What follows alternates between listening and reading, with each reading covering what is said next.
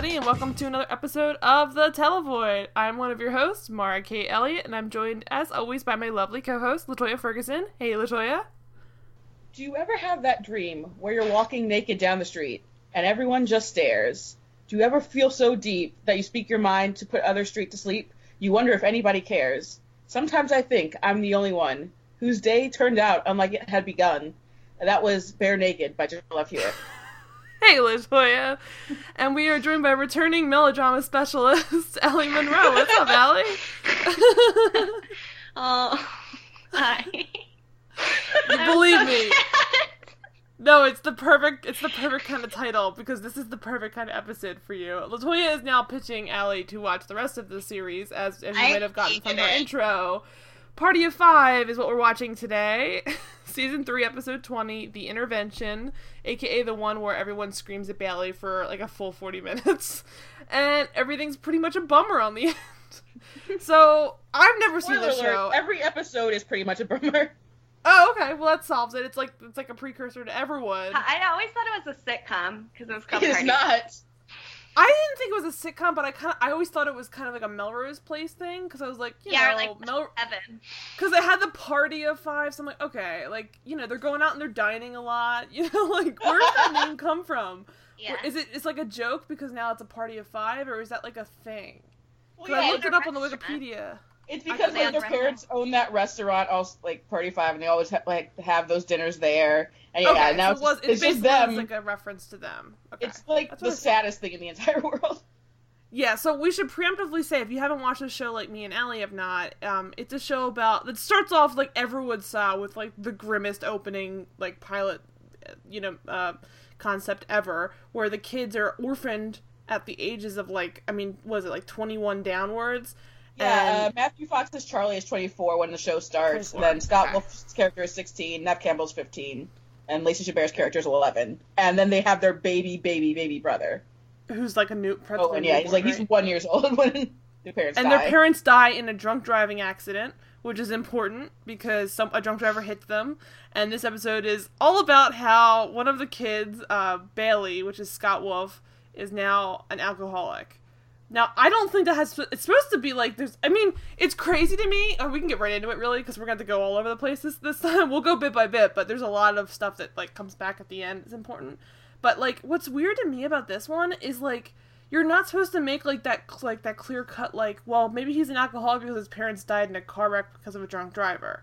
Like, that to me is enough of a thread that at least that should be what he's talking to a therapist about. The fact that his dad was also an alcoholic is like, you know, that's just like a bonus. I mean, it's not good, but it's like certainly it has like nothing secondary to do. I know, and I know everyone's gonna, you know, there's a lot of people that what argue. You're saying, though. I'm saying, why aren't they addressing the problem that if he's an alcoholic and had his parents die in such a traumatic way, that should also be addressed? That's a separate issue that no one's even commenting on the whole episode. They're only talking about how his dad was an alcoholic. Like, it's almost like, and unrelated, they died in a car wreck because of a drunk driver. You know what I'm saying? Well, it's like saying your parents died in a train wreck and then you become a train engineer. It's great. Like, it's a little bit too specific. Well, like, it has to have something to do with that as well. Right? I don't think so. That's crazy, though. It's insane to just be like, I'm an alcoholic because my dad was an alcoholic, but also I didn't know that my dad was an alcoholic. And well, that's what I mean. Like, if he hadn't known... He resigned himself to that afterwards. Like, that's like 30 minutes into the 40 minute episode, right? So prior to knowing that, and also he's clearly like the one thing I did notice through the episode is that Bailey's going through his warped version of the stages of grief, essentially, and that's his acceptance, pretty much. That's his warped version of acceptance because of this. Oh yeah, this is very much heavy handed in that sense. I mean, I respect, because that's like a standard like after school special style. Oh my God, we're have to have this terrible conversation, and then he tries to, you know, I mean, the fact that the betrayal stuff is insane. Like when they lied to him about that stuff, we'll get to. I understand why he freaked out, but I get why it was bad. But like, to me, why did no one even bring up the fact that like his parents died in a car crash because of a drunk driver? Like, certainly that should be like the main, like, if you're gonna try and get him to stop drinking, that should be like the first part of the conversation is, how could you do this? Our well, he didn't drunk drive. Remember, he had his girlfriend going with him. But it's implied that he's doing other crazy stuff, like really reckless stuff. Do you like him and Jennifer Love Hewitt together, Latoya? No, because he's a shitty boyfriend to her when they are together. He seems like garbage all around, but I mean, I only know of him this one episode, so I don't know. But, and I'm not trying to blame him, because he obviously has a problem, and he needs help, but he just seems like a real jerk. Because, like, almost, like, regardless of what's going on. Like, it has almost nothing to do with the drinking. I feel like he was kind of a jerk beforehand, and now it's, like, making him 10 times worse. Because there are things he's saying he clearly has been thinking for years at this point, and just never said them.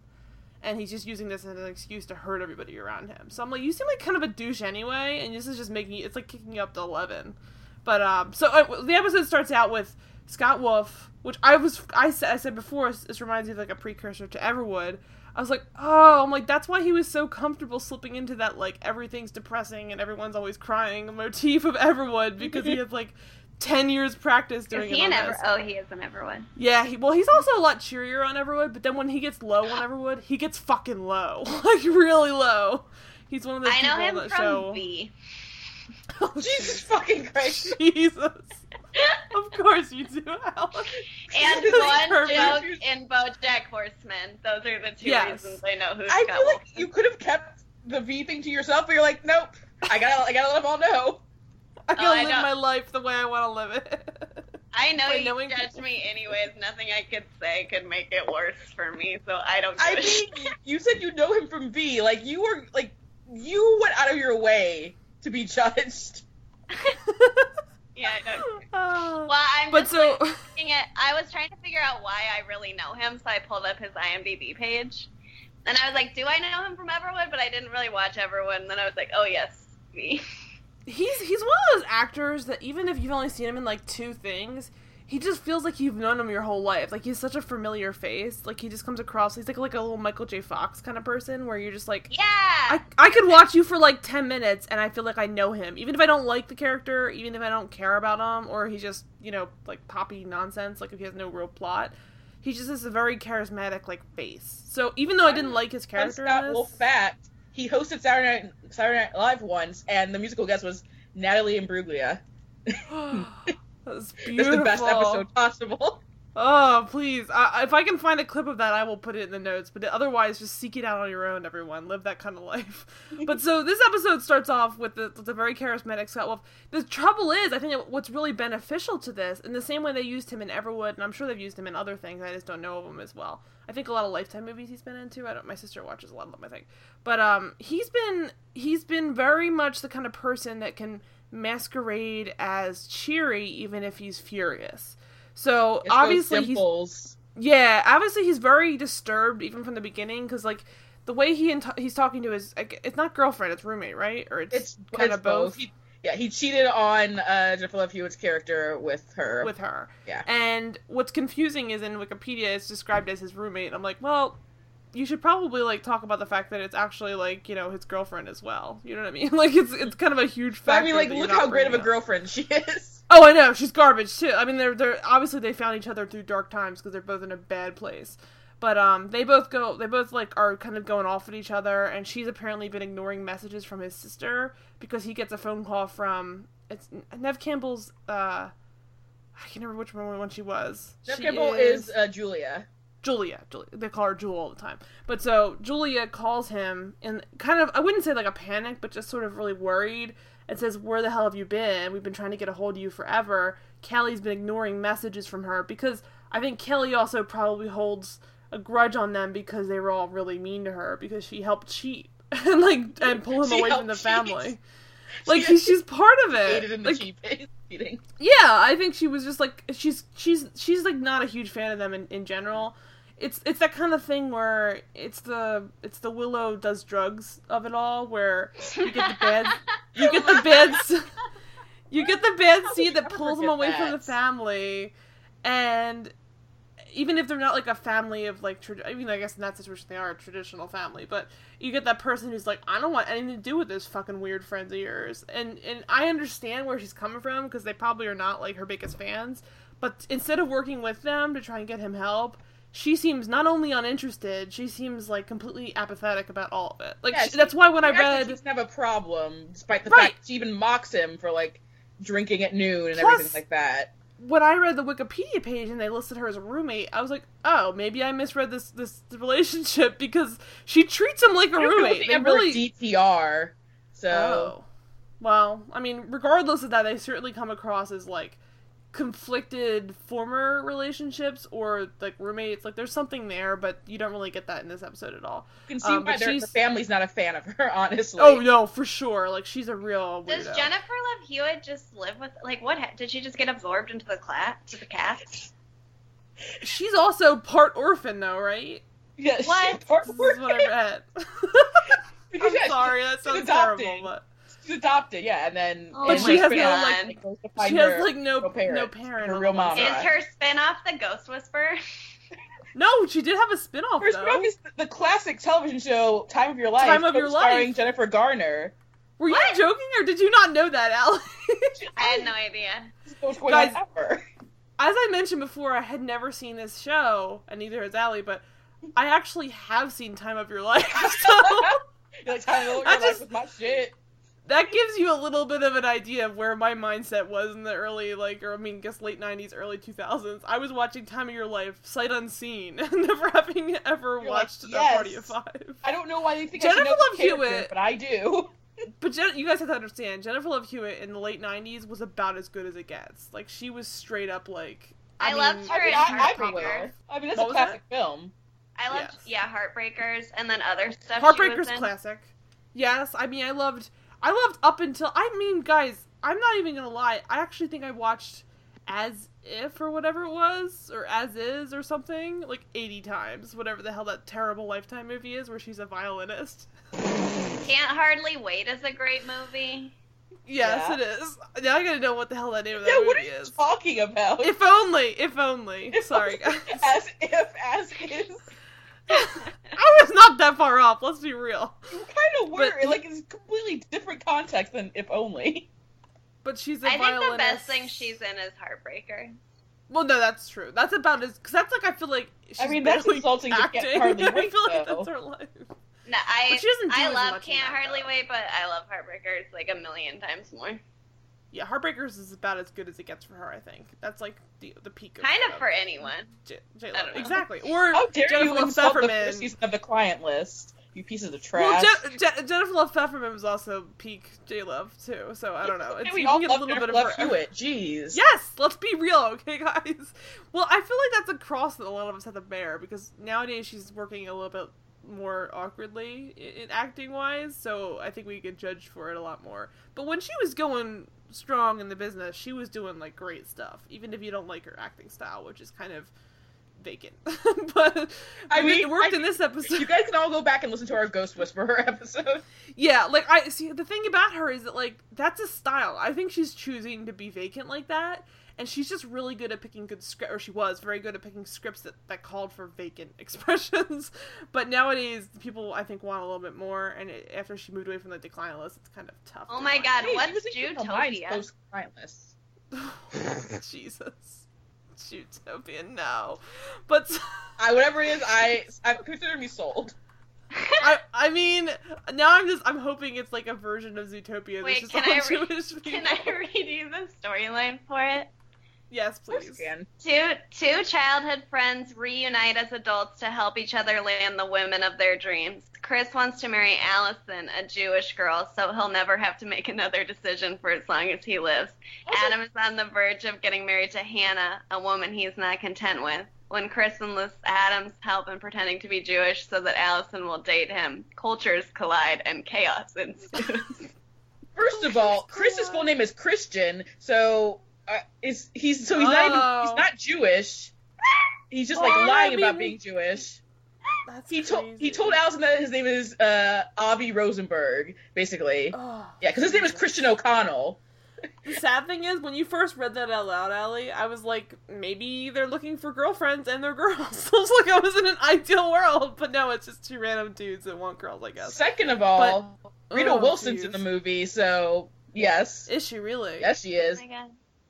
Third of all, I guess they just wanted people Jennifer Love Hewitt's worked with, because Wendy Malick and Cameron Manheim are also in the movie. I love Wendy Malick so much. Yes. My God, Crystal Reed is in great. Oh, God. She's now on Criminal Minds, J. Love is, so if you're wondering what she's up to now, I mean, she's been on there for a while. I'm sure she's a regular or something. I think she's left, too. She was there for 10 seasons. God, did she? Yeah. I mean, good for her. She was married to Greg Grunberg on that show, which, I mean, I support that. Yeah, but also, let's be real. All right, so... Maybe it was Pete Grunberg, I understand. Yeah. So, drunk Scott Wolf starts off being belligerent to Neve Campbell on the phone, and his ex-girlfriend... Oh, yeah. And her and the rest of the family have all been trying to get in touch with him for the past week or more. Whoever knows how long it's been. Yeah, he caused a major drunk scene as the clown at Owen's birthday party, the youngest one. And Owen, as we can reiterate, is literally a newborn child when this show starts. So he's got to be less than 5 years old. So anything that belligerent at a kid's birthday party is always terrible. But yeah, he lands flat on his face at the party. Jesus. But the time, you can never really tell the span of time that's gone on. I mean, they kind of vaguely reference it as a recent event, but it seems like he's been kind of in a ways for a while. Yeah, now. They built to the alcoholism throughout the entire season. So, right. At first, it's just a little drink here or there, just background stuff, and then you can tell it's a whole thing. And so, speaking of, I guess, heavy hitters in our terrible episodes of TV, we also get a very young, I don't even know how to describe it,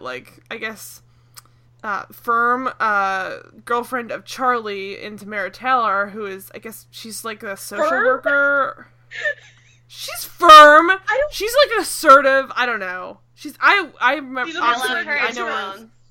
Yeah, I know her as Cam from Bones. Oh, yeah, she's a mature adult, which is, I think that's what makes it seem firm compared to Charlie, who's of course played by Matthew Fox. I only say firm because she gets the most pushback of the bunch. I think she's the one that really, she's basically, everyone's looking at her, even the family who's trying to have her help intervene is are you overstepping your bounds? It feels like you're overstepping your bounds. And she's this is what life is, guys. Yeah, Julia is having none of this because basically it's just another one of Charlie's many girlfriends, as Bailey will point out later. And obviously there are different ways they could have gone about this. They probably should have had an actual interventionist come in, because it's not like they don't have, I guess don't have that much money, but they must have some money, I don't know. But regardless of that, they don't have an actual interventionist come in, so they're just going based off of, I'm just going to call her Cam, I don't know, was it Claire in this or something? Or Grace? Call her Cam. But, who are you talking about at this point? Cam from Bones. Yes, she is, let's see, I just saw her name. Grace. She is Grace. Okay, I thought so. So you can open up Grace Wikipedia page. It has, I have it open. That's why I pulled her name. But so Grace is now in charge of the intervention, and she's been trying to push them all towards this. And I would say that of everybody who's involved with this, I think it's really kind of Charlie is with his girlfriend, and they're kind of both fed up because they're the two oldest Charlie of the bunch. Charlie couldn't make an adult decision himself. Honestly, he just right. But they're also.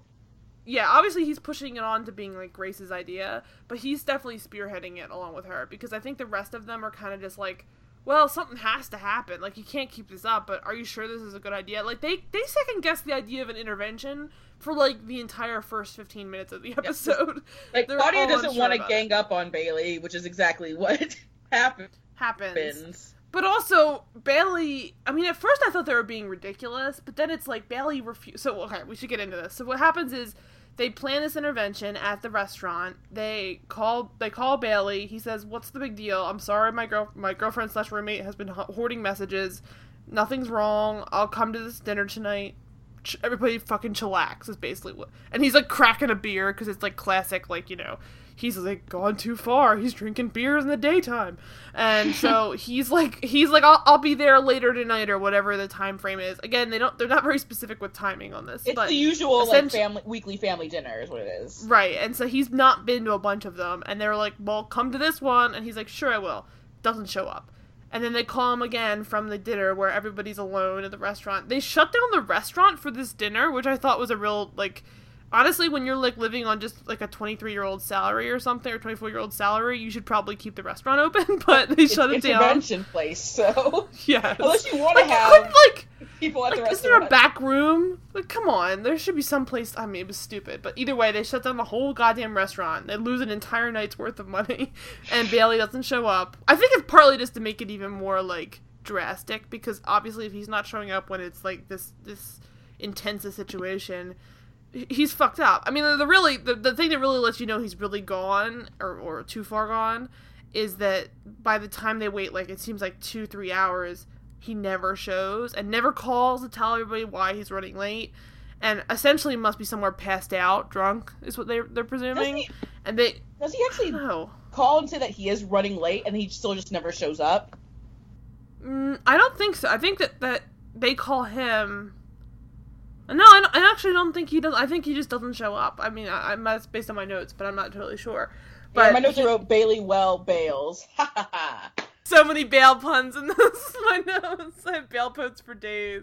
All right, so the crux of the situation is that he decides to just not show up, and they're like, okay, now we really have to figure out a way to get him to come, because that's where you're like, you were kind of a douche before, and you could claim, like, if he's really busy, or maybe he has other plans, he couldn't find time to come. But really, like, when people call you specifically that you've missed several family dinners and they really want you to come to this one, and he promises he'll be there and he just doesn't show without any like, recourse, that shows that he is at a point where he's basically ignoring them, whether he wants to say so or not. Like, he tried to feign it as if they were overreacting earlier, but this is the point in the episode where you kind of get, like, oh, they're not. Like, he's officially, like, like, off the rails. So they decide to trick him into coming there, which is crazy. And this trick, oh my god, it was insane. I mean, this is from the minute they introduced it. He's gotta do something he can't say no to. I mean, there are tons of better ways to do this. Like, there are so many better ways to do this. It's insane. Like what? Like, what better way? Claim that you cut your finger or something. I don't know. Like, stupid stuff like that. Claim you cut your finger? Here's what happens. You call him up. Oh my god, Bailey, I was chopping up carrots for dinner. I cut my finger by accident. I can't stop it from bleeding. He'll come over. That's a way less... That's off the top of my goddamn head. Well, no, I wouldn't say it like that. I'd be like, Bailey! Or if I was Lacey Chabert, I'd be like, Bailey! But, like, she calls, and they decide, like, literally from the beginning of this ruse, I mean, they go... I'm sorry, but if she had cut her finger, how would she be making a phone call, honestly? Speakerphone exists, Latoya, even in 19-whatever, but either way, there are so many better ways to, besides, oh my god, Owen, fell or something, and they took him to the ER, or they something, like, the way that they get him there is ridiculous. Like, why wouldn't she call the emergency? I'm surprised he didn't call the cops on his way over, really. Like, that's what's kind of... Well, he was obviously drunk, so... Right, but, I mean, that's what I'm saying. Clearly, any random excuse would have gotten him there. You don't need to escalate it to the fact that your young, like, infant brother is possibly... I agree, it's horrible at the same time. That was, like, the best... I think that was the best excuse they had. Oh, no, it was a good... Because I cut my finger, and I'm gushing... blood, yet I'm still on the phone with you. Just say I'm puking or something. That's not a good one. I can't stop puking. Like, I'm sick. I don't know. This is better. I just think... The more you say this, the more I agree with what they did. Yeah.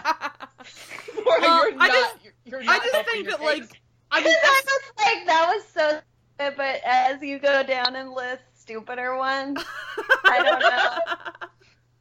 I just feel like starting out... It's an awful thing to do, but it was, like, the best way to get him there. I just think that, like, introducing infanticide as the first option is a little intense.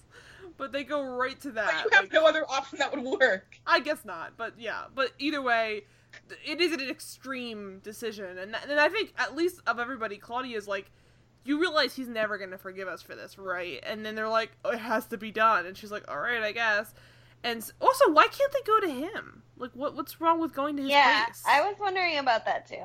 Like, how do you know that he would open the door? Oh, Matthew Fox could burst in that goddamn door. Come on. The whole group of them. It's a party of five! Fully hate each other? He agreed to go to the dinner. Exactly. I mean, surely if Claudia showed up... he didn't show up. Here's all right, let's all pitch our own way of trying to get him out of the house.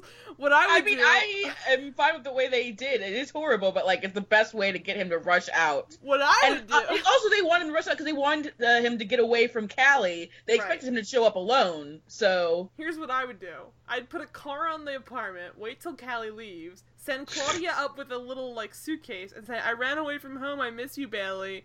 He'll bring her in. She's not a fucking idiot. I don't know. That. I think that's a way better way of getting them in the house, and then everybody else could just follow them in. Like, I don't know, the problem with this is because the only reason I bring it up is it's not a great idea, which, I mean, it's debatable, but the problem is it starts off things with a lie, and it immediately right off the wrong, like, it's on the wrong foot. That's the whole reason why real interventions tend to take place in a place where, like, obviously there's some tricking going on, but it's really like, I'll drive you to your doctor's appointment. Boom, we're at an intervention, you know what I mean?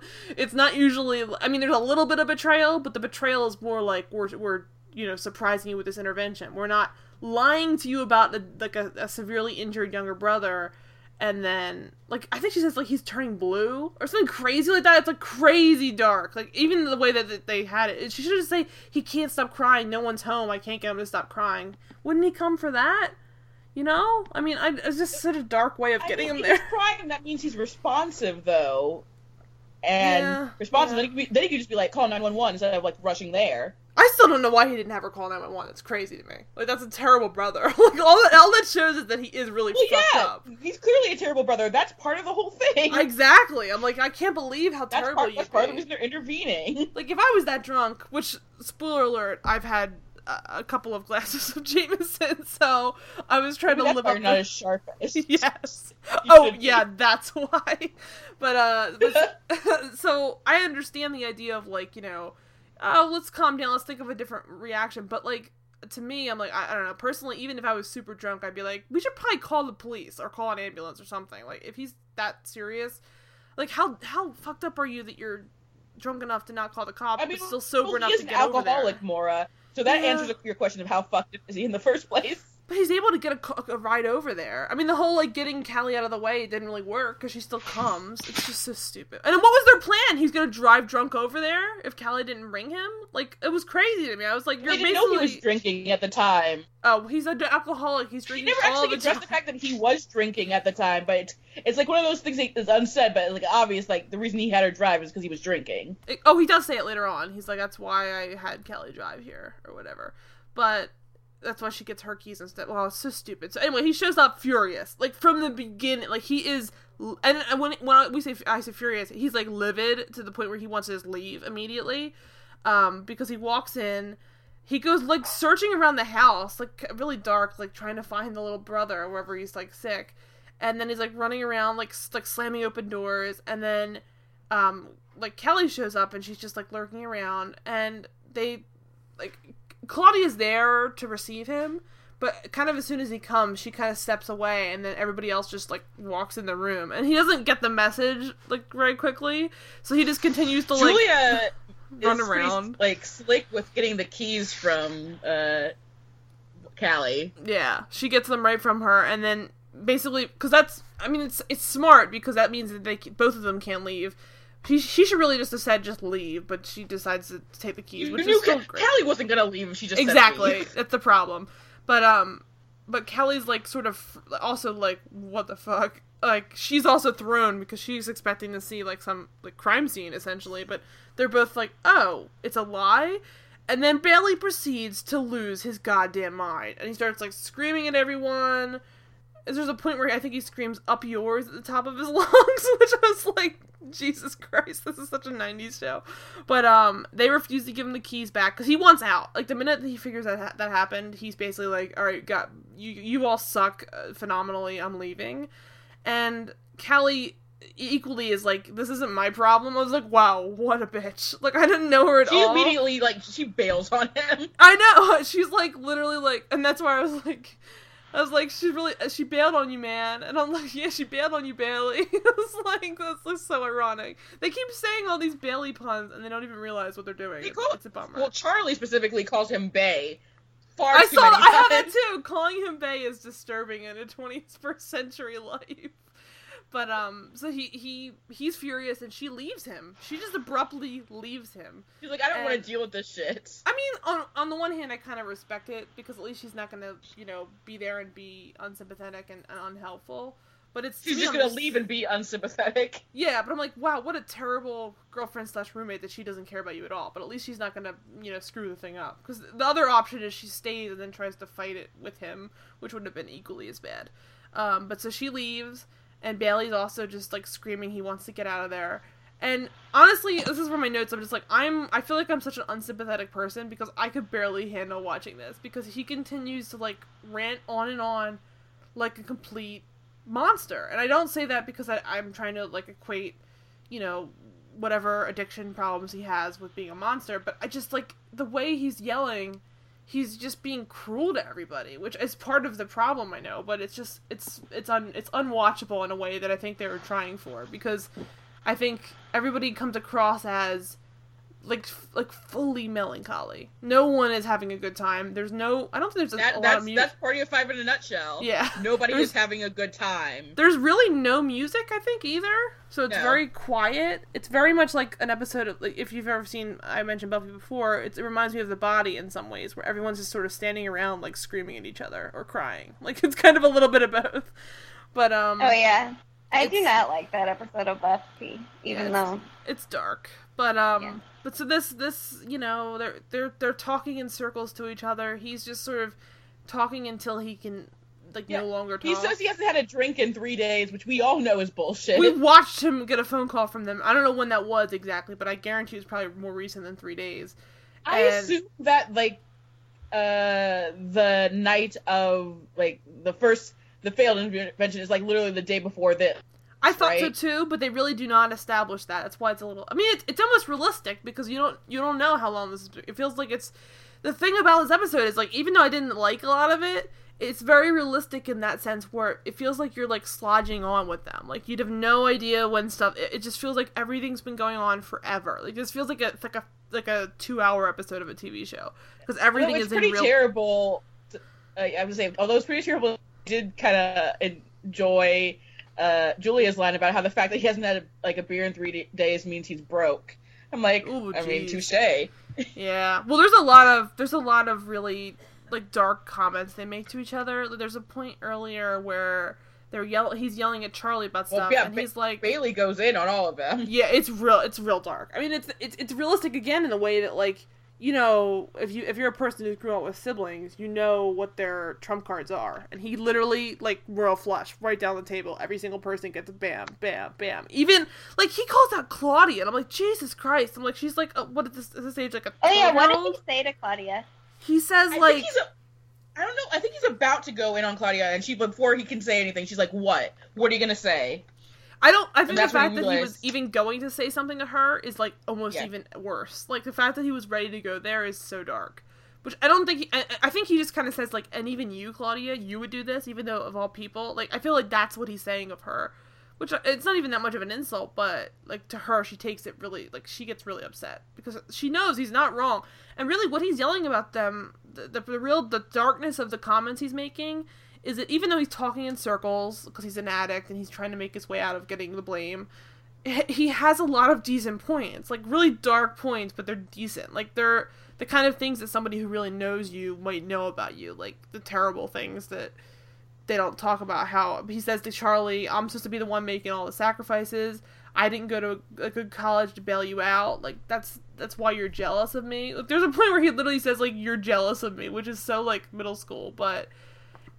It's very true in a weird way, because I think Charlie is probably jealous of him, but they never acknowledge that, because why would you do that? Why would you, like, sit and have a family dinner, Party of 5, and then, like, bring up the fact that, like, you're harboring jealousies of your younger sibling? Like, it's kind of dark. So Charlie's, like, clearly livid at him for bringing it up. He also especially says, like, stay the hell out of this, Grace. He has no interest in Grace. Because Grace is clearly, obviously, the figurehead of it all, because it was her idea. And Charlie is kind of standing behind Grace, letting Grace take all of the brunt of it for a while, which is pretty rude, but... Classic Charlie. It seems like a kind of MO for Charlie to be doing that. But, so Charlie is like, you need to, like, get your shit together. They're all pretty much just saying, this is, like, this is happening. Like, you, no matter what you say, it's gonna keep happening. And... there's a couple things they bring up. You might be a better person to talk about it, Latoya, because you might have seen the other episodes. They're referring to a bunch of stuff that's happened recently on the show, I think, Like, there's a point where someone says that he stole from somebody, which I was like, Jesus. But apparently he stole from Sam, or someone at a job he was at named Sam told Julia that he was stealing from people. I think what he says is he was basically desperate for liquor money, so he stole from a place he was working and then used that money. Yeah, and then he's like, Julia's construction worker boyfriend. And yeah, he got Bailey to work with him, like got Bailey a job, and so let's I'm gonna try and break apart, because the conversation really only lasts like 15 minutes of the episode, but it's like basically the entire rest of the episode is like pulling it apart afterwards.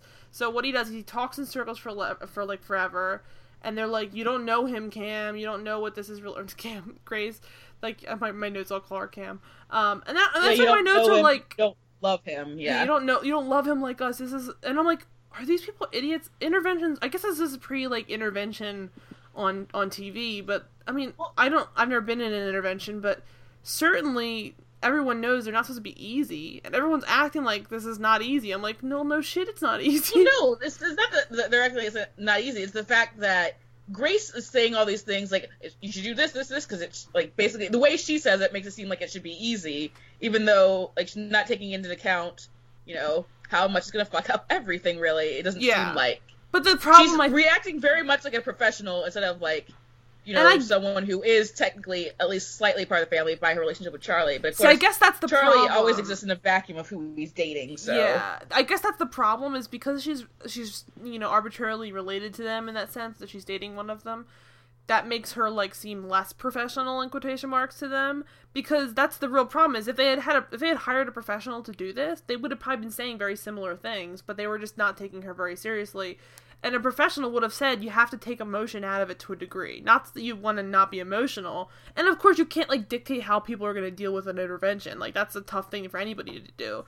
But it's, like, to me, I'm like, if you've decided it's come to this place, you have to know this is your last resort. Like, you have to know, like, times are tough. It's going to not be pleasant. Like, I don't know what they were thinking when they started this. Like, he was just going to be like, okay, guys, Harumph, you're right. I'll just stop drinking. Like, he clearly has a huge problem, and he's not going to just take this lying down. But so they basically, they all one at a time pretty much just, like, pick at him when he first comes in. They say, you drink too much, and the time that we were referring to before with the clown thing where he passed out on his face was way worse than you thought it was, because to him, he was trying to brush it off like a funny thing. He's like, sorry, I got out of control. They're like, you disturbed children that were at this party. It's past the point of a goofy, like, mistake. Yeah, children were scared, basically. Yeah, I would imagine that would traumatize some kids, to be honest, because he was dressed as the clown, right? Mm-hmm. So that's dark on its own. And then they also said, like, you know, the way they were talking about certain things, like the coffee shop, same way the club, they think, and they're trying to get to him in the best way they can. They're saying, like, Will said that you've been like this the whole day when he saw you, both the coffee shop and the club. And he's like, what are you talking about? He's like, Will actually said that? And they're like, yeah, he fucking said that to her face. Like, it's not just the family trying to stop this from happening. Do you understand? And I think he realizes to say that Will was lying. Right. Which is where Will's a great guy. He starts grasping at straws at that point, you can tell. So that's where they also tell him that Sam has accused him of stealing from the job, and he's like, what? And this is where he takes a turn and becomes this, like, vicious little, like, monster. This is where he becomes a monster. Yeah. It's insane. So he says, like, who the hell are you? At least I'm in school. You're jealous, Charlie. And he's like, and Charles like, what are you talking about? And then he's like, he says to, I forget which one he says to Julia, I think, or he says, why don't you take a year off to get pregnant again? Or is that to Grace? Yeah, he says that to Julia. Okay, to Julia. And also, which is to Charlie, really dark.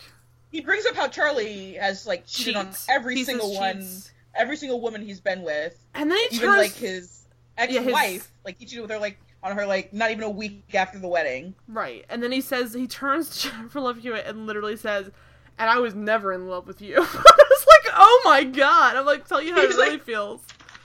He brings up, like, not even being able to get it up for her. Like, that, yeah, and he mentions, like, why do you think I was, like, over at Callie's place? I was like, jeez. I'm like, obviously he's in a dark place, and he's just throwing everything he can at the problem, but it was just, It comes across there where he's like basically like throwing kerosene on the fire. Like he's like, I'm done. Like I'm gonna say everything I've been holding up inside of me. They at that point kind of take a break because they're so terrified by what he just said. Before he could like say anything about Claudia. And then, of course, Jennifer Love Hewitt's doing her best to just cry quietly staring at someone, which is her greatest accomplishment as an actress. And Grace and Charlie, like, kind of reconvene, and he apologizes to her for this. She apologizes to him for being, you know, I guess a little too cold for their liking in terms of being professional, which is crazy. Sarah, which is Jennifer Love Hewitt, wants to leave, because obviously if you're just told in front of the entire family that I was never in love with you and I had fun having an affair in front of everybody and everybody knew about it or something, it's... And at this point she brings up, like, the very, like, valid question, like... Why am I here? Like, why do I keep putting myself through all of Bailey's shit when he just treats me like shit still and we're not going to be back together? I don't know about you, Allie, but this is the point where I actually realized she wasn't a member of the Party of Five. That was me too. I was like, wait, why is he saying, like, I was cheating on you? I'm like, his sister? I'm like, how dark is this show? And I'm like, it's Latoya's fave show, so I'm like... She clearly couldn't have been part of the Party of Five, guys. How? How could I possibly... I thought that Party of Six. Matthew Fox. God, yeah. Well, the thing that also confused me is that Scott Wolf in this, even though I think I've always ever known him as, like, an older actor, I was reading him like he was, like, also, like, 25 or 26. I was like, the fact that he was supposed to be, like, 18 is insane to me. Like, I couldn't believe that. Because not only is he... Scott Wolf, like, he's still in general now, has, like, a baby face, but, like, once he aged on the show, like...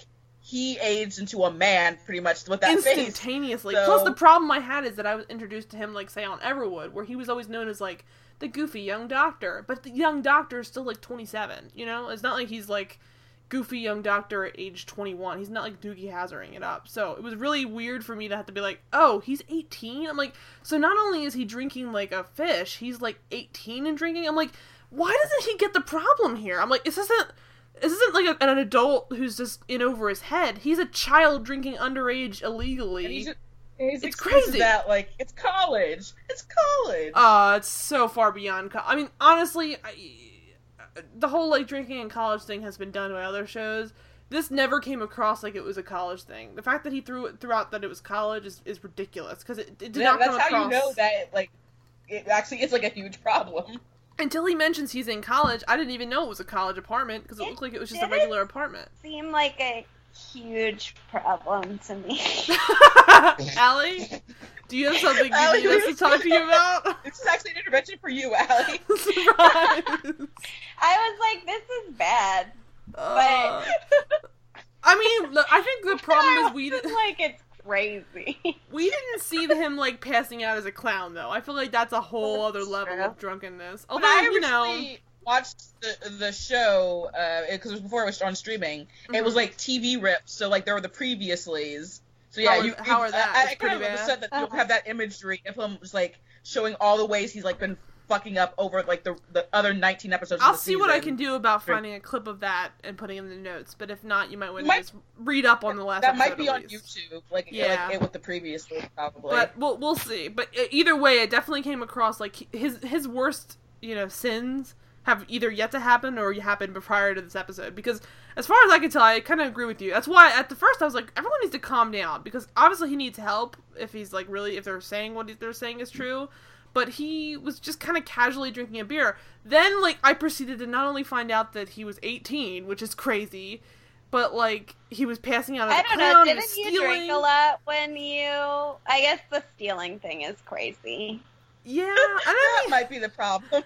I get why, because he obviously has a very tormented childhood, and he took responsibility on way too young, so the minute he was outside of the house, he felt like he was, like, the more mature one, because Charlie's a fuck-up. Right. Like, Charlie being the fuck-up and then having to take control of the family, yeah, like, Bailey did do a lot of work. Well, that's the half of the rant, is that his rant goes on and on about how, Charlie, how could you, like, throw this in my face? I'm the responsible one. I can't have a minute to, like, you know...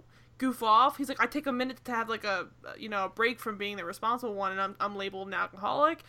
But that's the problem, is I think it's just something that a lot of kids get into, regardless of their trauma growing up, is when you get to college and you're away from home, no one's, watching you, and your responsibilities are just kind of out the window. So some people just don't know how to self-censor or self-moderate, and he does not have that ability, apparently. He's good at controlling others. He's less so at controlling himself. It's actually a good read of the character, given other things, too. So. Right. But what's ironic nice is... Maura. Thanks. It's the whiskey. What's ironic to me is that they could probably have turned around and done the exact same thing to Charlie at some point in the earlier seasons, based on the descriptions I read. Not that he was instantly an alcoholic, but he had definitely, problems. He had, a series of honestly, cheating. He'd probably go to rehab for sex addiction. Exactly. So, I think that's... nowadays, that's what would happen to the character. That's a huge factor in the way that Bailey kind of presents his argument against all this, is that you dare to intervene when I've gone, quote-unquote, too far, when I, shut my mouth when you were being a complete fuck-up most of my childhood, and I was taking care of the younger kids, including a baby, a newborn. What are you talking about? How dare you? He feels betrayed in a way that's not just that they're intervening and they lied to him and they manipulated him, all that stuff. I think he feels like, if I didn't do this to you, why are you turning around and doing it back to me? But the problem is that, he's comparing apples to oranges. A sex addiction, whether or not, Charlie had that, or he was, a pathological cheater, whatever. But this is, You say was. Charlie does not grow out of his terribleness. Oh, he doesn't. Well, I don't know. He does not grow out of his terribleness. You said was, it's in the past. It's not in the past. It's a character played by Matthew Fox. I always assumed he was a piece of shit. Does he break up with Cam? Of course he does. Or Cam breaks up with him, fingers crossed. That's what I was hoping for. Cam, he still has so many other women to fuck. Oh, yeah, I was thinking, it's just everyone was so annoying, and they were all being so dramatic, and then when they were telling Charlie that he was being too dramatic and annoying, I was like, I don't know. Well, the thing is, the struggle, Allie, I get what you're saying. No, the struggle here is we're supposed to be on the same side as Matthew Fox, and that just feels wrong no matter what's going on. It does. It feels so wrong. It really does. It's against him from the beginning. No lie, because that's why my notes originally... be on the same side as Neve Campbell and ignore Matthew Fox. Exactly. Yeah. Or Cam. But Neve Campbell didn't have, a very central part of it. I feel like she was backgrounded. Yeah, she was more just, the she, supported everyone, but wasn't really a leader in it. Most of my notes, whenever it's just her and Matthew Fox talking, I'm just like, girl, no, what are you doing wasting your time here? Use this as a work study and get the hell out of the house. But anyway, so she apologizes to him. Sarah wants to leave because Sarah has just been called out in front of everybody. Things get even worse, though, because I think she does leave for a while, right? I think she does eventually walk out. But what's crazy to me at this point... Sarah? It's Jennifer Love Hewitt. I should say, I realize now that we don't actually get a call out of Claudia directly, but he does say, Claudia's the one that told me about you cheating. So I think he does throw her under the bus at one point, because he just tells Matthew Fox that Claudia's basically been gossiping behind your back about the fact that you're also a dirty cheater. So I think, he doesn't say anything directly about how terrible you are, Claudia, but he also moves to say something more, and then she looks at him and he's just gauntlet. Because what are you going to... that's the thing about Lacey Chabert. Whether you like her or not, when she looks at you with the puppy dog eyes, you're not going to be you're a monster. It's no. What are you going to say? Allie might, because Allie's got some... You got some weird... Lacey Chabert feels. Allie's just Allie, so... Not a fan? She was trying to be Team Bailey just to not be Team Matthew Fox. So. Well, that's a natural inclement. Come on, let's be real. But so, They get even more heated when that happens because, obviously Jennifer Love Hewitt's not really feeling the idea of being thrown under the bus in front of the whole family when she's not even a family member. And she leaves. By the way, Charlie asked the question, does, me cheating say something, bad about me? I'm like, yes. Yes! You're a compulsive cheater. And then why... It says many bad things about you. What frustrates me there is that Cam doesn't actually just say, hell yes. Instead, she just was yeah. And I'm like, no, if you're capable of, why doesn't she break up with him? Right. This should be the beginning of the end of the relationship, really. Because now maybe she didn't know about it as much as she knows about it now. But the fact that she's not able to tell him that, and she's also in the meantime running an intervention, is like, okay, you're lying to yourself now, right? Let's be honest here, because you certainly must recognize that as a red flag. It made me turn on her. Yeah, it's a huge red flag. You just kept turning on characters. Because they were being dumb. I picture Allie with, like, a checklist of all the characters, and then when they finally turn on her, she just hits check, and you got, like, halfway down the list. And at the end, you're just, like, Neve Campbell over everything. But, yeah, so... But you became Team Bailey just because you were so anti-everyone else.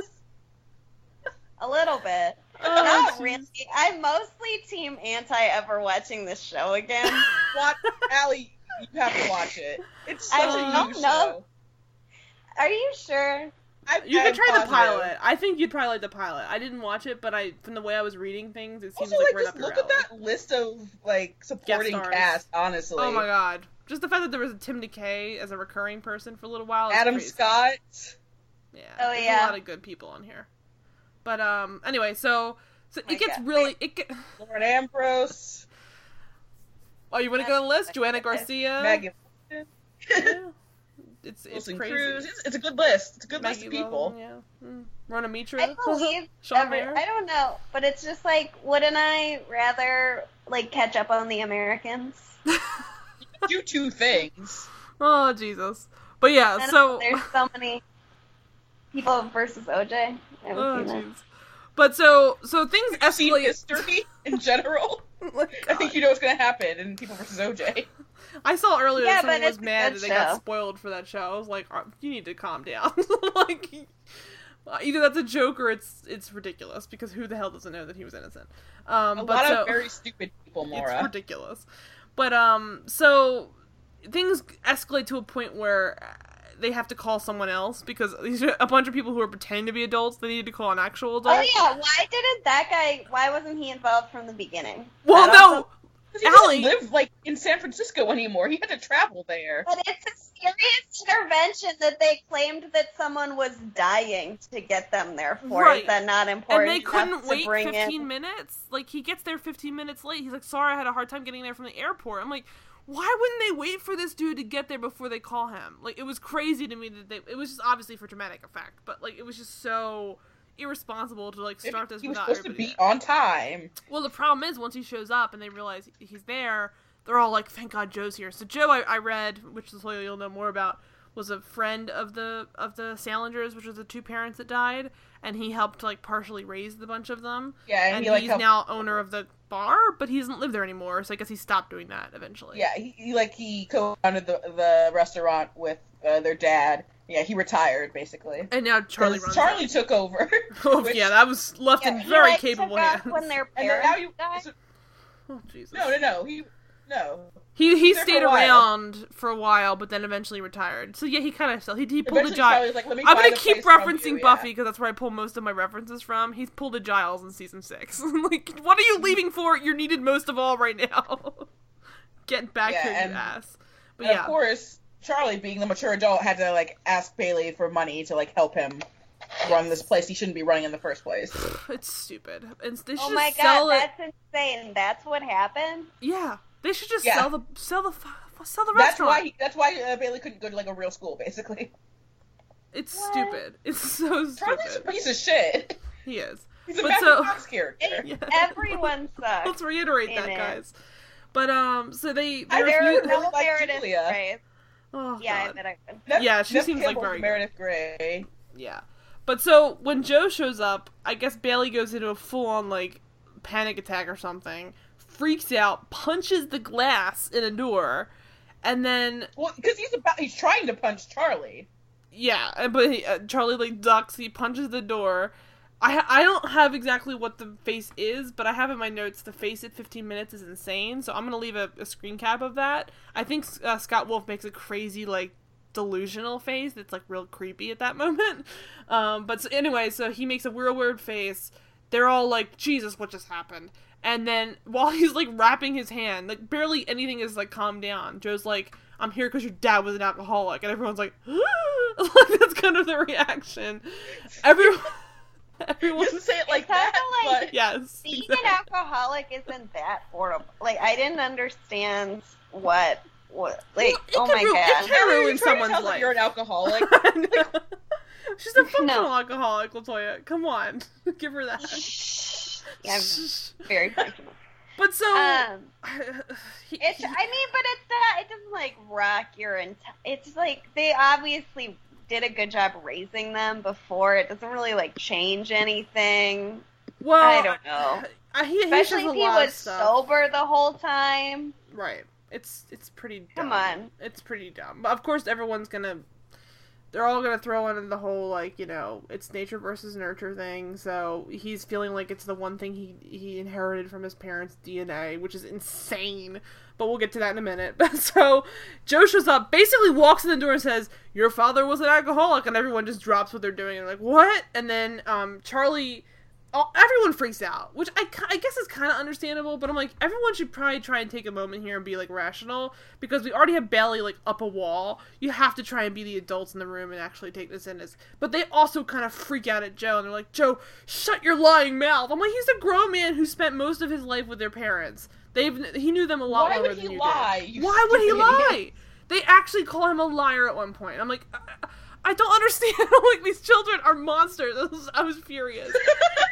I was so mad. Charlie all suck so bad. And Charlie was alive during some of this. So he should definitely remember. Charlie should have had memories. And it makes me so mad because he starts to describe things, and Charlie's like, "Yeah, I couldn't." And he, like, starts to name all these really obvious, like, you know, like, red flags that your father was an alcoholic. Like, I'll name a few. I'll name a few. He owned a bar and never drank. There was a couple times he remembers driving to work in the backseat with his father. If Sam Malone is any indication, a great... True. Example of being an alcoholic. But there's other memories he has of driving to work with his dad in the backseat, cracking uncomfortable jokes while his mother stonily-faced drove him to work the next morning. Because he left his car at work or something like that. Like, crazy stuff like that. It's like, I wonder what that could mean. Charlie, did you just think your mom was a bitch or something? I think so. I mean, actually, it's like darkly, almost like links up to the whole, like, Charlie doesn't have a good, like, handle on how to deal with women, like, you know, on a regular basis. He's, like, got a revolving door of women. It's because he doesn't really respect women, because everybody he knew growing up, like, his mom was to him like this cold, like, monster, but really she was trying to... But what's so confusing is they have this whole, like, version of his mom where she was, like, cold to his dad. But then, like, he was sober for, like, years up until the more recent times. So, like, and they were obviously a happily married couple. So I'm like, you never spoke to your parents? Like, he was a 24-year-old when they died. You've never had a conversation about, like... I can understand the kids. And there's a point later on where... Charlie was very self-involved, also. But even the other ones were, like, 16. Like, your parents would never have brought that up with you before. Like, I think it's kind of ridiculous. If you're sober for that long, you should probably have been able to put the pieces together by at least, like, 13 or 14. Claudia's, like, a genius. Like, you think she can't figure out that someone's an alcoholic? It's stupid. But so... Yeah, Claudia's a genius, but she wasn't around to notice that, really. She wasn't thinking about it. She was playing her violin. Yeah, but she was... I don't know. Anyway, so... Charlie was off... as the Wikipedia says, he was off finding himself anyway. That's why he dropped out of college, to find himself. But so... There's a point where Joe says later on, though, I mean, I'm jumping a little bit ahead, but it's about this same subject, where he says, like, well, you guys are getting to the point where they would have told you anyway. He says that to Claudia. I'm like, so if he's saying you're at the point where you would have found out anyway, what's the excuse for every other sibling in this family? Because none of them know. They should have also been told. It was so frustrating. I guess... I doubt they could have kept it a secret, though. Exactly. Like, if you own a bar, it has to come up at some point. Like, it's too specific to be like, Either you're, like, super religious or, like... Yeah, he talks about how he's an alcoholic all the time. I mean, it's part of his job to be around alcohol. I can understand why you have to explain why he's not drinking. Like, it's just certainly a huge... Especially if they were... Pressure, that's what I say. I haven't given into peer pressure for 45 years. Yes. Like, Dare that's ridiculous. Very important to me. It's so terrible. But that would have made more sense if they were, like, also religious, but they didn't imply it with any kind of, like, conservatism. It was just basically, I was an alcoholic and now I'm sober. And I guess the mom didn't drink as much to respect that or something, I don't know. But it's certainly the kind of thing they should have figured out before the point. And guess what? Alright, fine, the parents didn't tell them. Joe, why the goddamn hell are you not telling them until just now? Like, you've waited far too long to wait and tell them, because this kid is now spiraling out of control. He should have sat them down, told them a little bit about their life. And honestly, even though I don't think that, I think that the whole cop-out of, like, I inherited this from my father is a little bit ridiculous.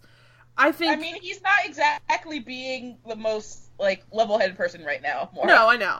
I know that part. I think that everyone immediately is like, yep, that's what happened. But also, like, okay, fine, maybe that is a factor. But honestly, if your parents die when you're relatively young like that and you aren't told that kind of information, you should totally have some kind of a medical history of your parents, because God knows, what if they have other conditions? Obviously, it was a freak accident that killed them, but, like, you need to know if, like, you know, you have, like, a history of, like, you know, cancer in one side of your family, or, you know, those are things that people want to know before they have kids with someone. God knows you want to know about your own self before the age of, like, 22, but these kids are all just like, whatever. Once the parents died, they, like, they wrote the check for the bar, and they were just like, whatever, we'll never deal with our parents' memory ever again, because they don't seem to have any, like...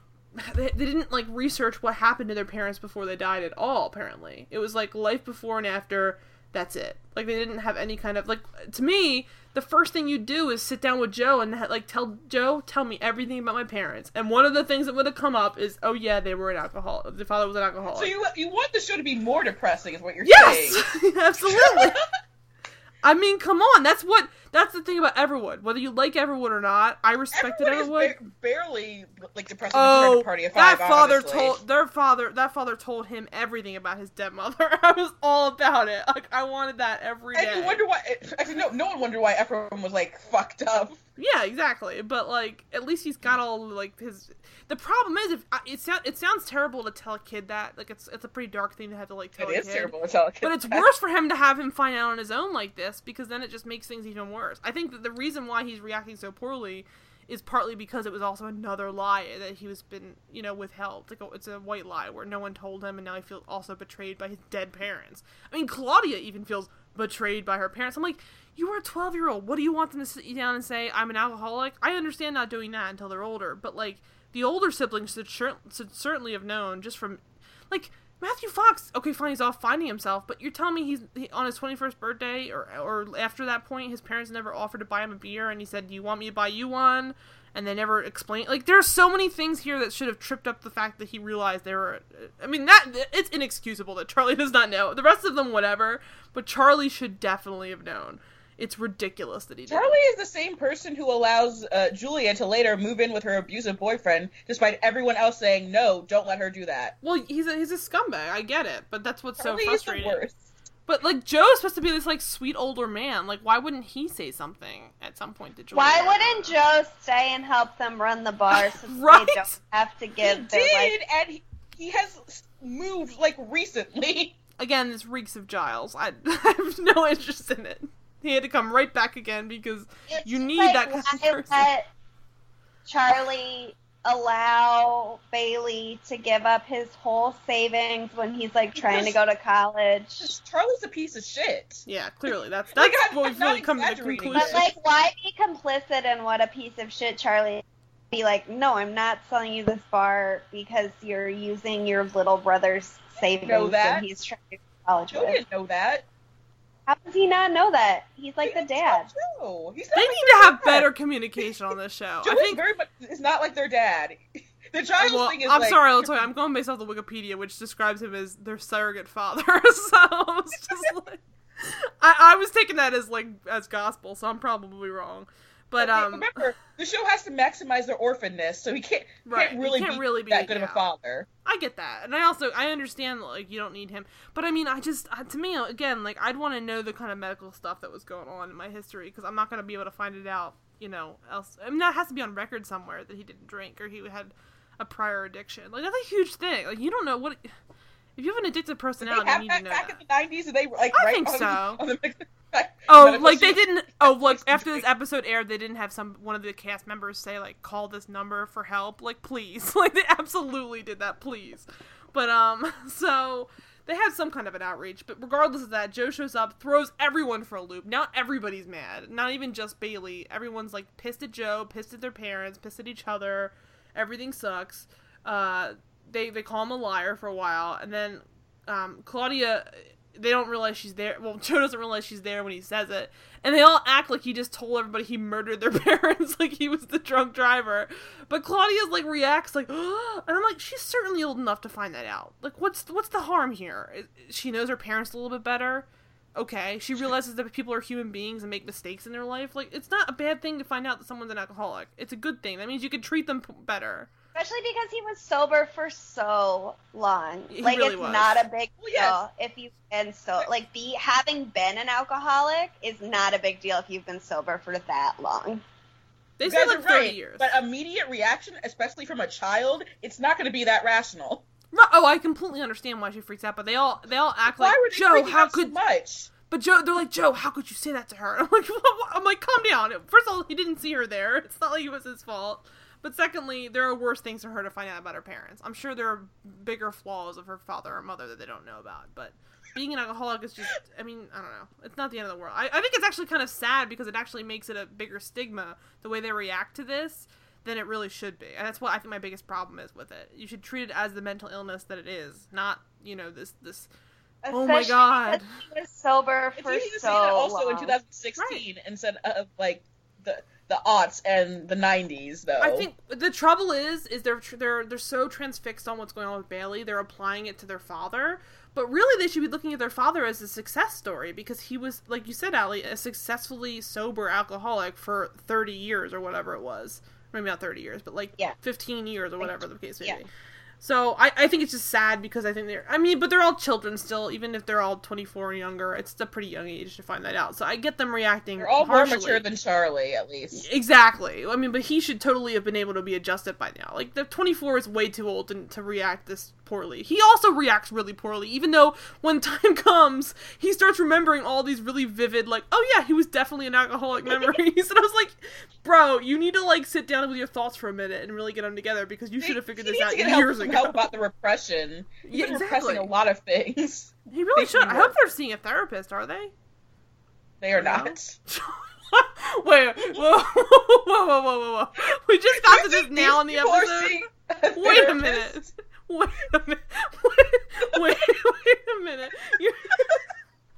can't believe we got this far into the episode and you just...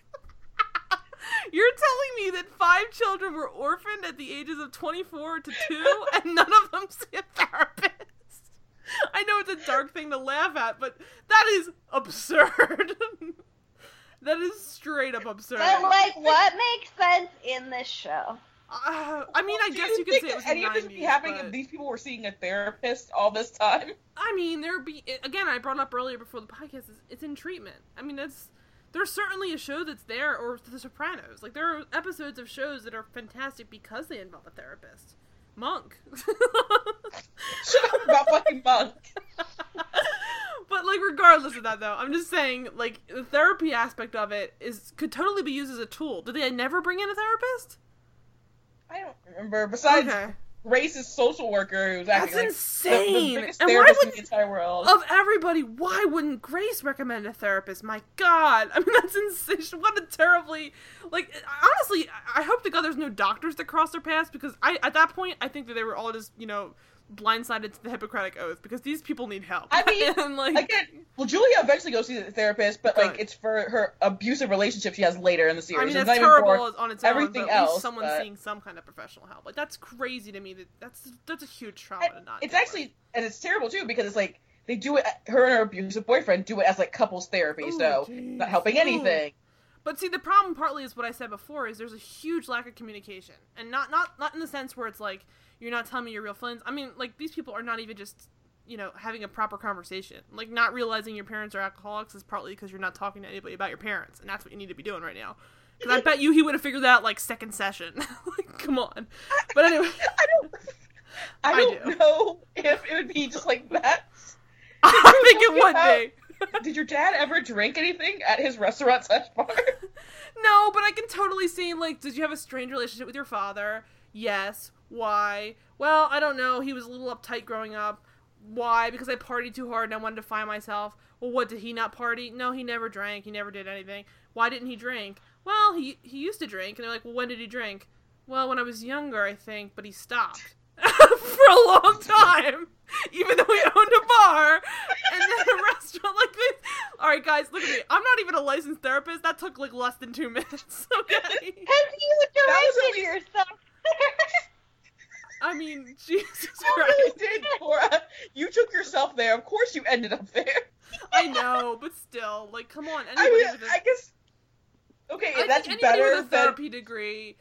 I will say that's better than when you had to come up with the excuses for the Bailey call. That was better than that. I only say that because I think anybody with a therapy degree is looking for trauma of someone who's coming to them. Not always, but like I think no. I think Frida Perry. If you're coming from a place of hurt that you had to talk to a therapist, usually there's something there that's upsetting you, and they're gonna try and look for what the behind the scenes reason for it is, and that's probably on a list of 5 things. You know, addiction or pain or loss of a parent are all right there. He clearly has huge issues where he's, like, cheating on his, like, love of his life the day after the wedding or whatever. So, like, to me, it's the kind of thing they would easily track back to at least, like, well, it probably has something to do with your parents dying suddenly at the age of 24 and leaving you with the responsibility of 5 children or 4 children. Anyway, I mean, so... he can count himself as a child. That's okay. Well, we parents were fucking so irregularly but dumbly... What the fuck? It's stupid. What did you just say, Allie? Their parents were fucking so irregularly, but so dumbly.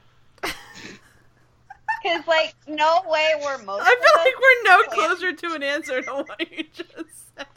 You repeated the same thing. Oh, did you? I mean, because, like, Matthew Fox is 24, and then Owen is 2. Oh, yeah. I get what you're saying now. Okay. I thought you were describing them, and then you, like, stopped at the adjective. There's, like, an 8-year disparity between Charlie and Bailey, and then 1 year between Bailey and Julia, then 4 years between Julia and Claudia. Then 10 years between Claudia and Owen. I feel like Bailey and Julia were the only 2 that were planned. Probably. Right? But, I mean, on a dark note, is that like when he fell off the wagon each time? I mean, realistically, it could totally have happened. Get help, guys. I'm sorry. Alright, so getting back to things, Joe, like, throws everyone for a loop. It goes nuts. And then... I mean, Claudia, the reason why I think it's really important that Claudia found this out is that after Joe goes to talk to her about it, he does even say, I should have told them before this. Like, he kind of says, like, I should have told you before. I didn't realize it was going to be this bad. And she's like, I should know this, right? And I'm like, of course you should know this. And then she's like, and then she starts crying. She says, it's not small. It's everything. It changes everything. I thought I knew him. I was like... I mean, it changes a little bit, but it doesn't change him completely. You knew him as a sober person. What's different? Nothing. Like, they're, again, it's this stigma thing where they're acting like he was a... Like, it's basically like finding out your father was a werewolf. Like, if you want to look at it that way... Or a murderer. Whatever the case may be. I was going to go with a pedophile, so... So therapists of the world, figure out what that means about all 3 of us. That's, like, really reflective of personality. I love that you guys went with, like, violent crime, and I was like, werewolf. But I went with a less disturbing violent crime. Latoya was like, no holds barred. He's a pedophile. Oh, Jesus Christ. Now that we are putting almost with any of these things. Also, like, really dark because he's got 5 kids. Oh, Jesus. Well, you're saying that can't happen. Oh, of course it can. We've all seen Capturing the Freemans. No, I've never seen a movie about any clown. I said Capturing the Freemans. This is a dark movie. But anyway, so... I've not seen that. I don't know. It's a pretty dark movie. I'll see if I can link to it. Otherwise, just avoid it. It's pretty dark. But anyway, so she says... I'll never watch a movie about a clown. A pedophile clowns? It's too much for you, Allie. Just any clown. It's a documentary too, so that's even more disturbing. But anyway, so it she says it changes everything, which I don't necessarily agree with, but I understand where she's young, she's upset. It's reasonable, and Joe tries to comfort her. Jennifer Love Hewitt comes back too. Her father wasn't as perfect as she thought. She's a child. That's understandable too, because that's like growing up. I mean, anybody will find out that kind of information about them.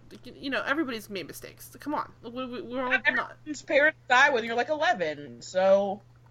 It's terrible. I mean, she already's dealt with that. You think they have some experience with it, but I guess they're still pretty raw from it. So either way, Jennifer Love Hewitt comes back. She heard about it. I guess someone's texting her, like, or I guess they don't text yet.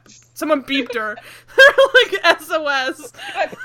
Dad's an alcoholic. And so she comes running back, and she's like, "I'm so sorry."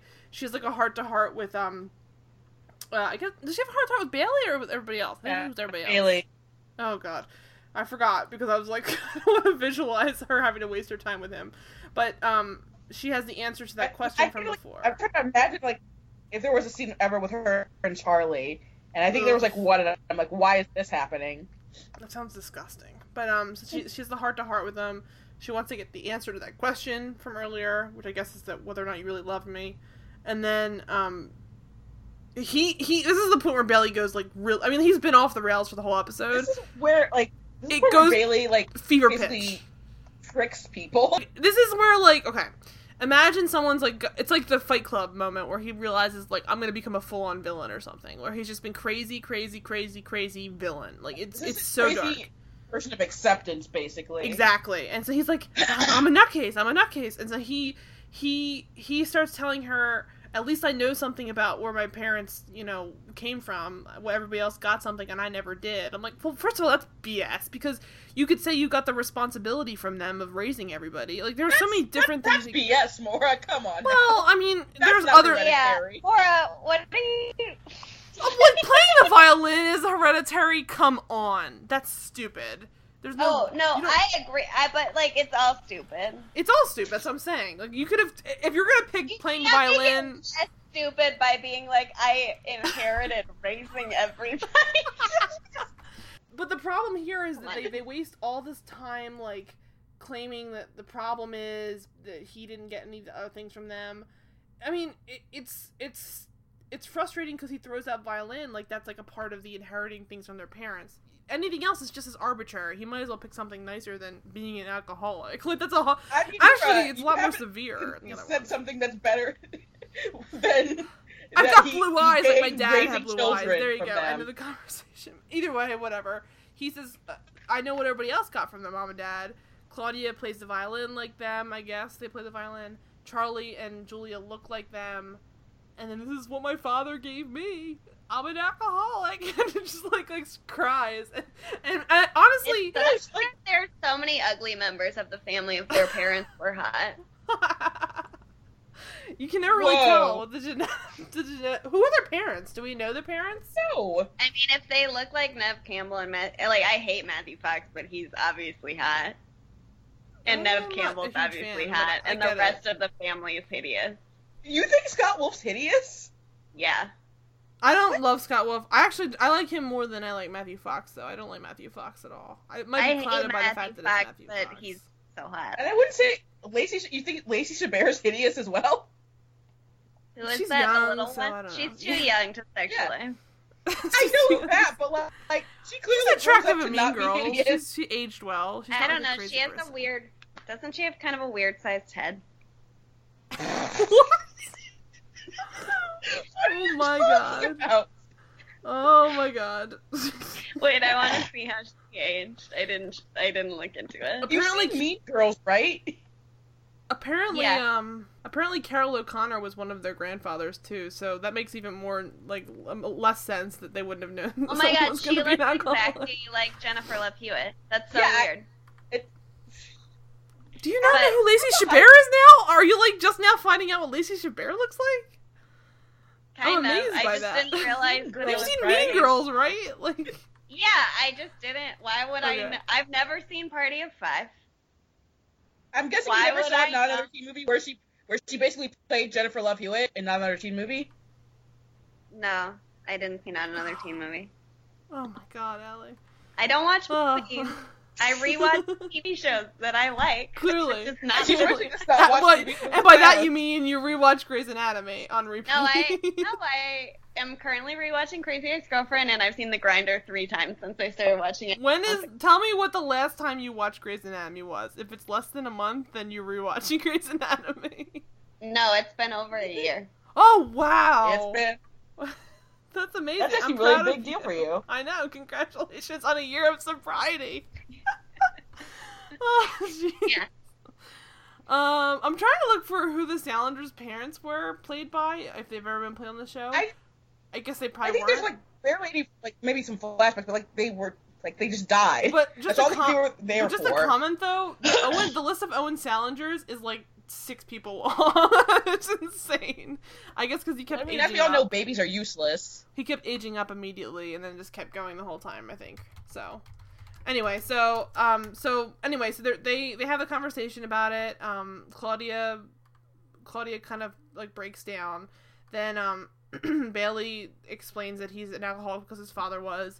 That's when we cut away to Charlie and first find out that he has, basically every memory of him as a child is, a puzzle piece when we go explaining that his parents are alcoholics. Yeah.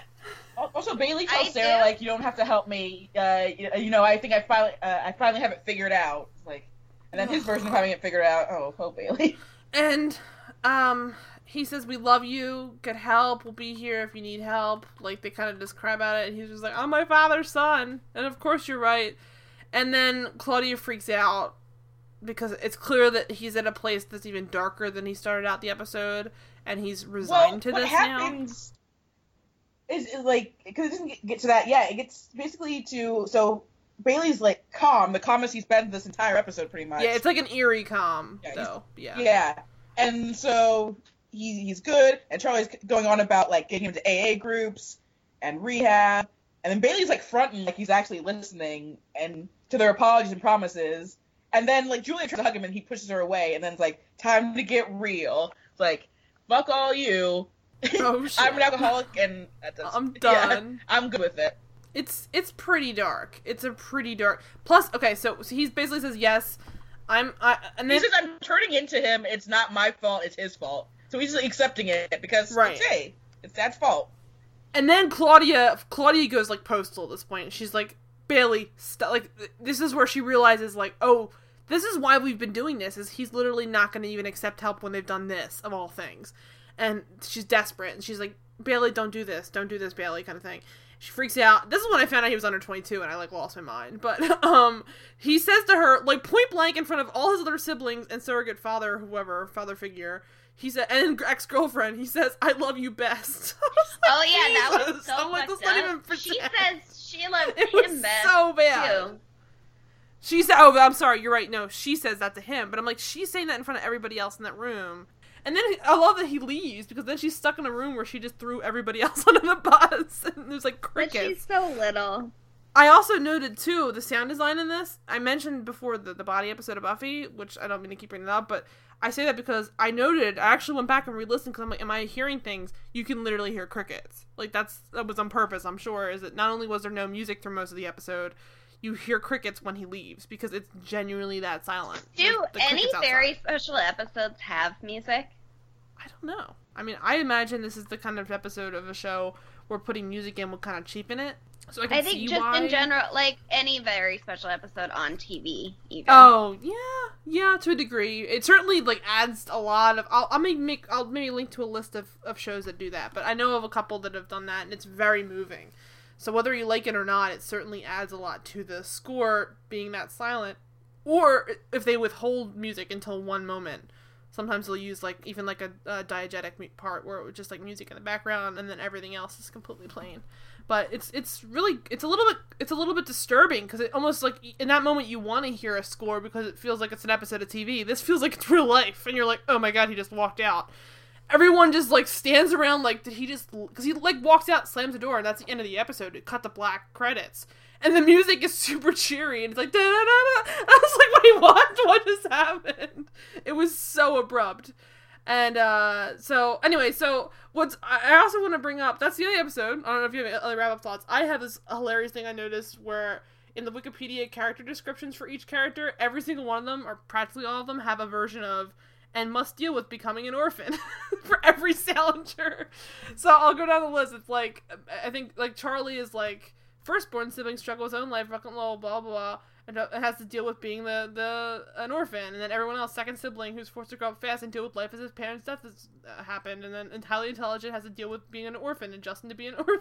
I'm what? Once is enough. We could just say they're all orphans. We don't need to go through each one and use that as a description of what their life is like, because I'm assuming that if you watch the show, you're going to figure that out pretty fast. I imagine that's a huge factor in pretty much every episode, is that they're orphans. Like, because even, like, Everwood I mentioned before, that becomes less of a big deal, but it's certainly a huge factor in a lot of the show. So, I mean, it depends on the person watching, but it's, I don't know, it's the kind of thing where I can understand why it'd be a hard time to take the show seriously if you didn't know there was orphans involved. Also, Rona Mitra played a character called Holly Marie Begins, which I thought was insane. Yes. I don't even know how a person can be named Holly Marie Begins. And Bailey was always like, it was never Holly, it was always Holly Marie. I mean, only Holly Marie Combs can pull that off. What are you doing? And she was an English pre-med student who became Bailey's girlfriend, I guess, at some point, so. Do you guys have any other notes we didn't go over? We certainly... I just hated it. I just hated it, Allie. I love it. And this is where I say the reason I chose this episode is not because it's terrible, because this is... I would say you guys are wrong about it being a bad episode. And considering every time Maura had the, like, they should have done this, it was actually much worse. I don't think she made a good convincing argument that it was terrible. I mean, I just didn't enjoy it. But this is peak Party of Five melodramatic flair is what I originally... Like, that's why I chose it. I bet if I watched this when it came on the air, I would probably love it. I will totally give you that. Well, watch it with the context. I'm not saying, like, I didn't watch it when it came on the air. I only started watching it to, like, hate watch Matthew Fox. And, like, because of how, like, depressing it is, like I would always live blog was how upset I was. But, like, in retrospect, it's, like, it's a very, like, it's a good formative show. And you wouldn't be having like Grey's Anatomy if not for a show like Party of Your Five. Oh, for sure. I mean, a lot of shows are probably very similar to this that pull from this. I mean, I can't throw out a bunch of things. Shonda watched my so-called life in Felicity. And Party of Five was also in that type of show. Just so you know, something fun fact you'll enjoy about Party of Five: the co-creator of the show, she did eventually write for In Treatment. So. There you go. I mentioned that before. I think I was probably dead on then, so I'm proud of that. But anyway, so I'm giving you one kudo. Thank you. I will take the one kudo and live the rest of my life with it. Okay, so any of the wrap-up thoughts, so we can get the plugs? Yeah, this was not a bad episode of television. We've watched bad episodes of television. We watched Romeo. Yeah, this is for sure way better than that. To defend how it was a bad episode of television, and Allie just said she hated it. And she thinks Lacey Chabert is hideous, apparently. That's the craziest part. I don't think she's pretty. Oh, jeez. Oh, jeez. I don't think she's ugly, but I don't think she's pretty. The word you used was hideous. That is the word that you used for her and Scott Wolf. No, I didn't. I think Scott Wolf is hideous. It's a good thing we're not recording this, because we'll never know. You use hideous. Okay, I believe you that I said hideous, but I feel mean because she's a kid. She's not a kid anymore. We're she's older than you. In the context of like adulthood, okay? We're not like judging a child's looks. I think that she was ugly when I watched Mean Girls the first time, and I was like, I don't understand why people think she's pretty. Well, I mean, she's not your cup of tea then, but she's definitely not a hideous person. I don't think by any stretch of the imagination. But she's 33 now. I don't think it's wrong to say whether or not you think she's pretty. It's not like you're judging a 12-year-old. That'd be a little bit different. I do just think that if Neve Campbell and Matthew Fox are the people that look like the parents, that everyone who's not Neve Campbell and Matthew Fox got. Here, let me show you this great screen cap of Matthew Fox from the pilot. Is he hideous? Well, I mean, it is Matthew the majority Fox. He's definitely hideous, but you know. This is the hair he chose to have. Oh, jeez. For that first season. Oh, God. You're not doing a good job of convincing Allie to watch this. He looks like Kenny Loggins. Like Kenny Loggins? That's Kenny Loggins' hair. You were convincing job of making me think he was attractive, so. Oh, jeez. All right. So let's get the plugs. I also like to plug the arc where Julia becomes a lesbian and she turns down Adam Scott. Oh, my God. Poor Adam Scott. All right. So what's up with you, Latoya? I guess by now you could probably read my latest one-season piece for AV Club for a show we've actually done for this podcast, John Doe. An excellent show. Great episode of this show, too. Go back and listen to it. It's amazing.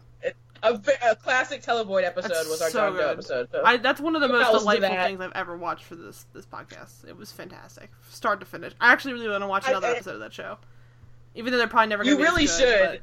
That was peak John Doe, and also we chose it at random, so it's really a beautiful moment for everybody. You think it's not? It's like that's going to be peak, and there's nothing else is going to like top that. And then just, you just keep watching the other episode. Oh, I'm sure they're wow, John Doe, you're such a piece of shit. I love it. All right. He never stopped being a piece of shit. And, of course, follow me on Twitter at LaFergs. Awesome. And what's up with you, Allie? You know, I guess watch Neighbors 2 when it comes out. I made some of the sorority posters. Dig it. Watch Crazy Ex-Girlfriend. I loved it. I didn't do anything on it, but I just love it. And The Grinder is also on the bubble, and I would like that to get picked up. It's really good. It's so good. And then also follow me on Twitter at Monroe Allie. That's all I actually care about. Forget all the other things I just said. Don't forget all the other things. Support the other things. Support the other things, yeah. Crazy Ex-Girlfriend and The Grinder. Support Limitless also. No, also watch Party of Five on Hulu. Shut the fuck up, Allie. Limitless is limitless. All right, so... As always, I am at Mara E on Twitter. And then the next episode of this show will be Alf. So stay tuned in 2 weeks for season 4, episode 6. That's where we commit mass suicide. Yes, Hooked on a Feeling. And we're going to be watching, I'm sure, a classic episode of TV with Alf. I don't know how those two words are antitheses, but whatever. Have you guys ever watched Happy Days? Yes, go back and listen to that. Is that a real question? I was just wondering. Do you mean for the show or in general? Because, again, we're American. How dare you? I've never seen Happy Days. Oh, jeez, Allie. I'm not surprised. I question your Americanness. Did you not even see, like, that music video from Weezer, even? No, I don't listen to Weezer. Oh, my God. Like, how do you not even see Buddy Holly? Your pop culture awareness is amazing to me. Well, I know a lot of some stuff. Well, go watch an episode of Happy Days and think about what Allie just said, or just rewatch the episode. Holly. Yeah, just watch the Weezer music video. I'll link that in the description. And so 2 weeks from now, come back for Alf. And then in the meantime, you can find us on Twitter at The Televoid. You can email us at thetelevoid@gmail.com. You can rate, subscribe, review us on iTunes. We almost have enough rates to do a drunk rewatch of the Entourage movie with Lisa. So get that going. Oh yeah. Oh, where do I vote for that? Go on iTunes, create an account, and then just give us a rating. Even if you rate us like 2 stars, 1 star, that counts. So go do that. 5 stars are the best because that just means that you're grading us on a curve. But in the meantime, thanks for wandering into the Televoid, guys. See you next 2 weeks. Bye bye. Oh yeah. Thanks.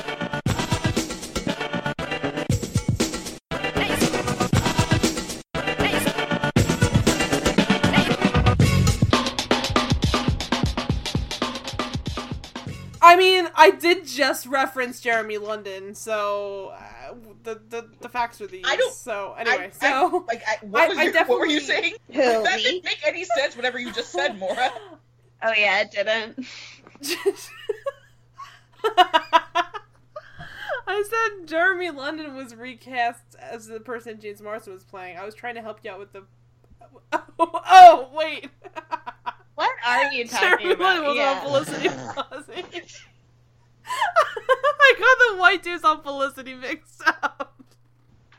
Are you thinking Scott Foley? Scott Foley was Jeremy London? Yes! Jesus Christ.